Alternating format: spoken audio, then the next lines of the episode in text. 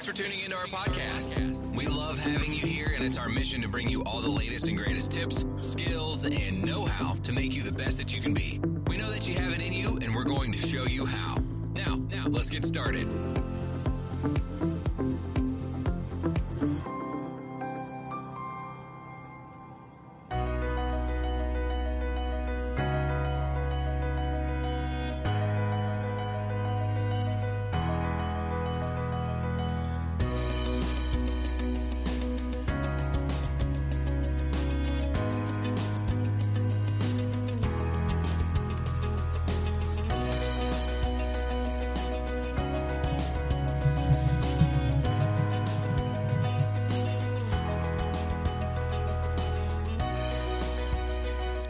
Well, hi again, everybody, and welcome back to Anti Bullying 101. These podcasts are designed to create awareness about the bullying epidemic and provide teachers, administrators, parents, and even students information about the dangers of bullying and why we have to take a comprehensive approach when dealing with the problem. My name is Jim Burns. I'm your host I'm a retired high school administrator with over 40 years of experience in education. Currently, I'm a college instructor and I've designed the Bully Proof Classroom, a graduate course that provides my students with permanent help, not temporary relief, as they battle the bullying epidemic. Today, we're going to try and figure out why I'm so confused.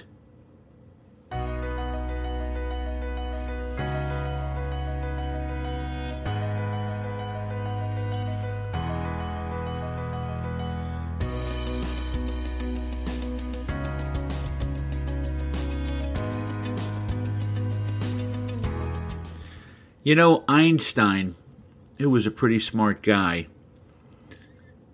he made a comment one time, and it was if you can't explain it simple, simply enough, you probably don't understand it.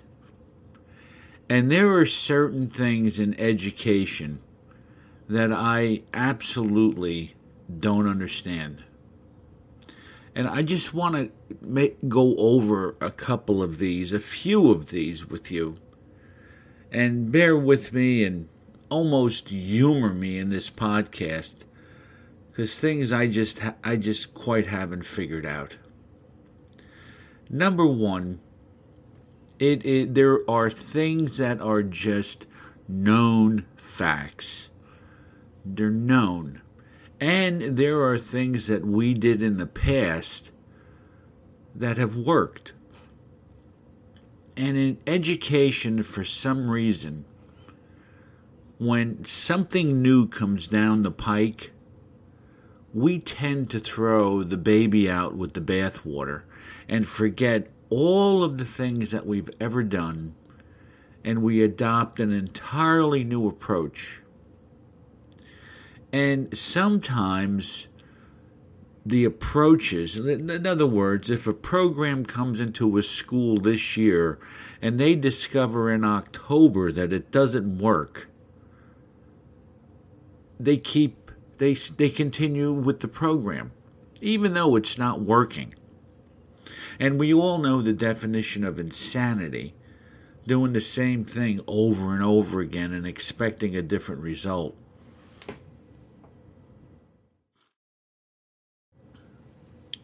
And I, I really want to take a look at some of these things. I may not even get to all of them. I know I like to keep these podcasts within 20 to 25 minutes. My audience it, it would, you know, lose attention if because they're sometimes podcasts that are too long, people just don't listen to. But let's take a look at some things that we've discovered. Now, we wanted to make sure that everyone was getting academically prepared. And it, that's a good thing. We wanted to make sure that everyone was receiving a first class first class education. And I understand that. And that's a good deal. But we also have discovered that we have a rampant problem today with teenage obesity and diabetes. And maybe not even teenage, there are young children that have this. And what I want to know is why do we scrap recess, scrap all of our uh, programs that are hands on, like shops and home economics, where kids get to move around? Why do we have to re- end up reverting to brain breaks in a classroom where you get kids moving for a minute or two at a time? And I'm not opposed to brain breaks. I mean, movement is movement. But the bottom line is, why do we revert to that? And why don't we just give give kids more time to run around outside during recess? Certain things kids need to do. Running around is one of them. Playing is one of them. Having more active time in in school helps with the, the problem of kids being overweight, but we have created a more sedentary lifestyle for these kids where they spend more time seated than they do moving around. And that's one of the things that I just don't understand. It's very simple. It's a very simple thing. Kids are overweight. We've created more sedentary activities in school we have a problem, a health problem with our students, yet we don't allow kids to run around and play more during the school day. Doesn't make sense. It's very simple. Let kids run around more, and things will start to uh, improve health wise for our kids. The second thing that I don't understand is, and it confuses me, we have kids take a standardized test every year to determine their achievement and see where they are academically. We have this test that they take, state by state, they all have one, and we determine how well kids are doing. Now, that's a great thing. And I ask you, how are the tests administered? In what type of environment are these tests administered? Well, the tests are administered in rows. And they have to have a certain style pencil, a number two Mongol, I guess. And the test is proctored, and everyone walks around and they make sure that no one's cheating, you know, and so on. It's a very, very structured test. Now, how were the kids taught the content for the test? They're taught the content in cooperative groups. Why are they taught in cooperative groups? I'm not opposed to co- cooperative groups, but once again, we seem to throw the baby out with the bathwater and believe that cooperative groups are the end all to be all. We put kids together in these groups, and they're sitting there, and we're teaching content for the test, and we think it's a known fact that kids have to be in the same environment when they take the test that they were in when they were given the info when they were learning the material for the test. So, why are they in cooperative groups during the time when they're learning the material? By the way, cooperative groups are pretty good, you know, in terms of, you know, getting kids to work together and develop social skills. But, you know, we're trying to develop social skills. We can do that, you know, in a lot of different ways. We don't have the kids sit have to have the kids sitting on top of one another to help them learn social skills. We could do that in a lot of different ways but for some reason, let's put them all in cooperative groups. And I will tell you this there's a percentage of bullying that occurs in those groups. Kids don't like the groups that they're in often. Kids have difficulty working with certain people in those groups. And when you think about that, understand that the brain has to survive. The brain has to survive. And how does it survive? Fight or flight. Or it freezes, one of the two.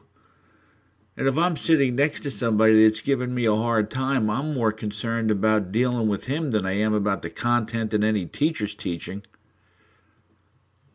So I'm a little confused.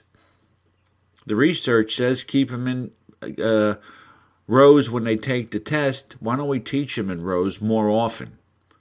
And teaching in rows is not bad. Where we get the idea that the kids have to be in these groups is is beyond me. I'm confused about it. Is this the best that we got? Is this what we got? Everyone's got to be in a group in order to learn. I don't see why they can't be in rows for openers and move them into groups occasionally. So I'm a little confused about that one.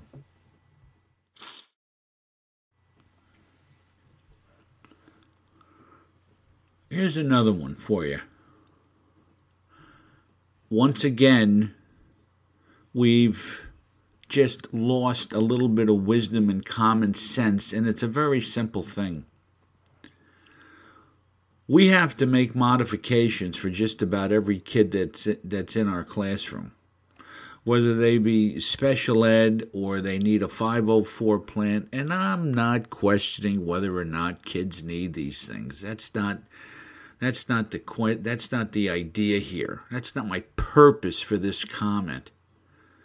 But what I want to know is how many modifications can be made without filling out 10 sheets of paper. Years ago, hey, kid can't see the blackboard, move him closer to the board. Kids have difficulty with certain kids change their seat. It's just very basic common sense type stuff that I can't understand why we just don't do it. Think about it. Kid has a problem. Oh, he needs a modification. We have to have a meeting. Parents have to come in. By the time you, we um, implement the modification, two months have gone by before we can get everybody together for a meeting. I don't get it. I'm confused. Humor me. Try and explain this one to me. Just take care of the stuff. N- another one that has got me a little bit off kilter is this.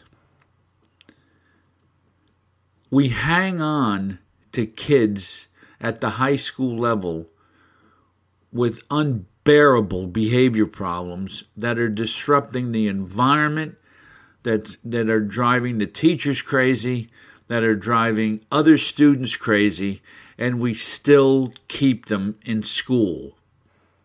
Now, years ago, years ago, there was a few avenues that you could take if in fact you weren't making it. Let's just say you're 18 years old and you have 20 credits.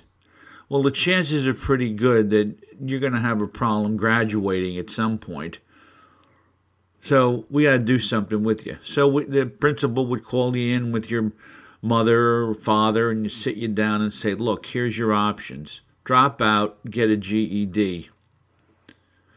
Number two, what you could do is, is you can join the service and we'll give you a letter because you spent four years here. We didn't say you graduated, but you spent four years here. Go to adult school go to vocational school. But the one thing that was absolutely certain was you can't stay here. You can't stay here because you're eating up space and time and energy of people like teachers who want to teach you, but you don't want to learn. You're not on time, you're always late, you're sometimes you're not in school. When you are in school, you don't do anything but eat lunch So what kid we're actually helping the kid. I'm confused. We don't do this anymore. And I can't explain it. What's wrong with it? You see what's happened, folks, is there's been a bunch of conditions that have come down the pike. And again, I'm not going to joust with you about whether or not these conditions exist because somebody said they exist. Number one, ADHD, ODD, all of the conditions that produce crummy behavior, if you will or that are conditions that just for some reason or another they're they're kind of more innate, they're implicit. Uh, it's too. It's really too. We come up with symptoms for them, and we and what we do is we hang a condition on it. You see, years ago, if few people burn the American flag, they'd throw them in jail. What do you do if 5,000 people burn the flag and the jails aren't big enough to hold them? You create a law that says freedom of speech, freedom of expression, burn the flag. Years ago, we had a handful of these kids. We had a handful of them. And we had the ability to say, you can't stay here anymore at the high school level. What do you do if you got a school full of these kids? Well, you create a condition to support the behavior. Now, because you have a condition, we have to make sure we make all kinds of modifications for you, of which some, okay, you don't care about, and they're not going to help you anyway because you don't have any desire to want to learn. You're there eating up space. It becomes a social environment for you. You may sell drugs at school. Okay, you, you come there for lunch. There's a lot of reasons why you're there, but it's not to learn. I'm confused. Why do we continue to hang on to those kids? It becomes one of these things that just is, is almost an enigma. We continue to do it. And I, I you know, it, it's kind of like uh, you give uh, certain kids extra time to pass a test. Here's another one. Extra time to take a test. I'm sorry. So they have, um, they have written into their plan, whether it be a 504 or whatever it is, that they now have extended time on their test and they could sit there for two days. Guess what? They still won't get the right answer.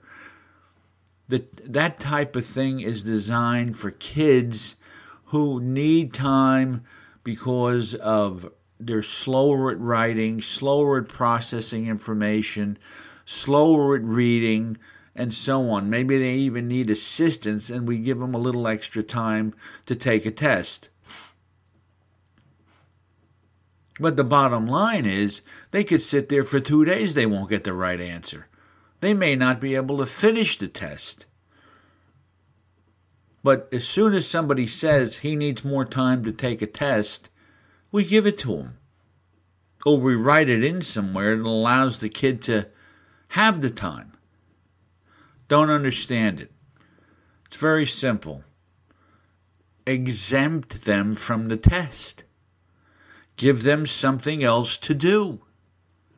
If it's a classroom type test and you know you have these issues, if everything is individualized, individualize the test taking process as well. Give him a project.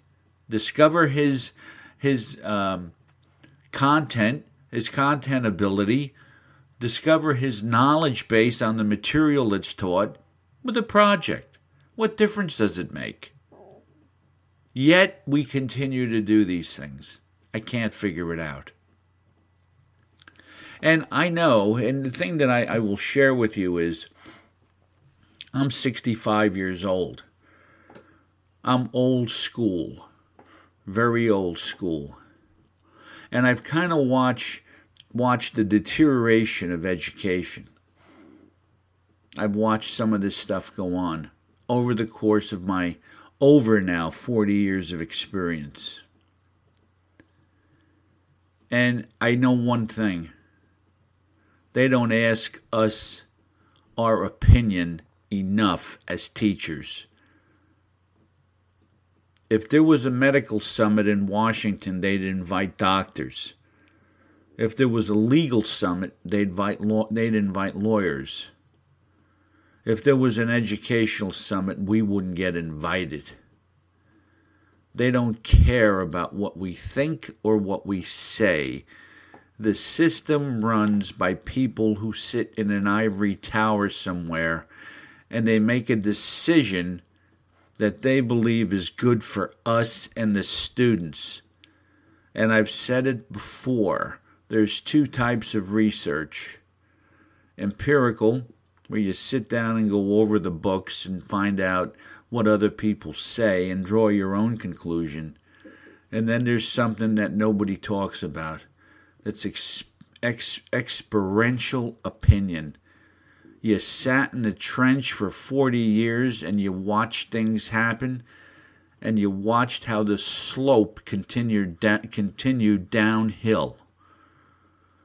And you're just wondering why it continues in that direction when some of the stuff that we do for some reason doesn't work. And once again, I'll say it I'm just confused. And really, I don't know what to do. But I can tell you, I'll keep talking about it, creating awareness about it. And maybe, just maybe, one day, somebody will start listening to us. My name is Jim Burns. You've been listening to Anti Bullying 101. Please go to my website, www.bullyproofclassroom.com. You'll find a wealth of material there that I know you'll find useful. I'm going to put that link uh, in the episode description of this podcast. Check out the courses, check out um, some of the products, read the articles. And this podcast will be available on that website as well, so you can go there and enjoy it. Once again, my name is Jim Burns, and you've been listening to Anti Bullying 101.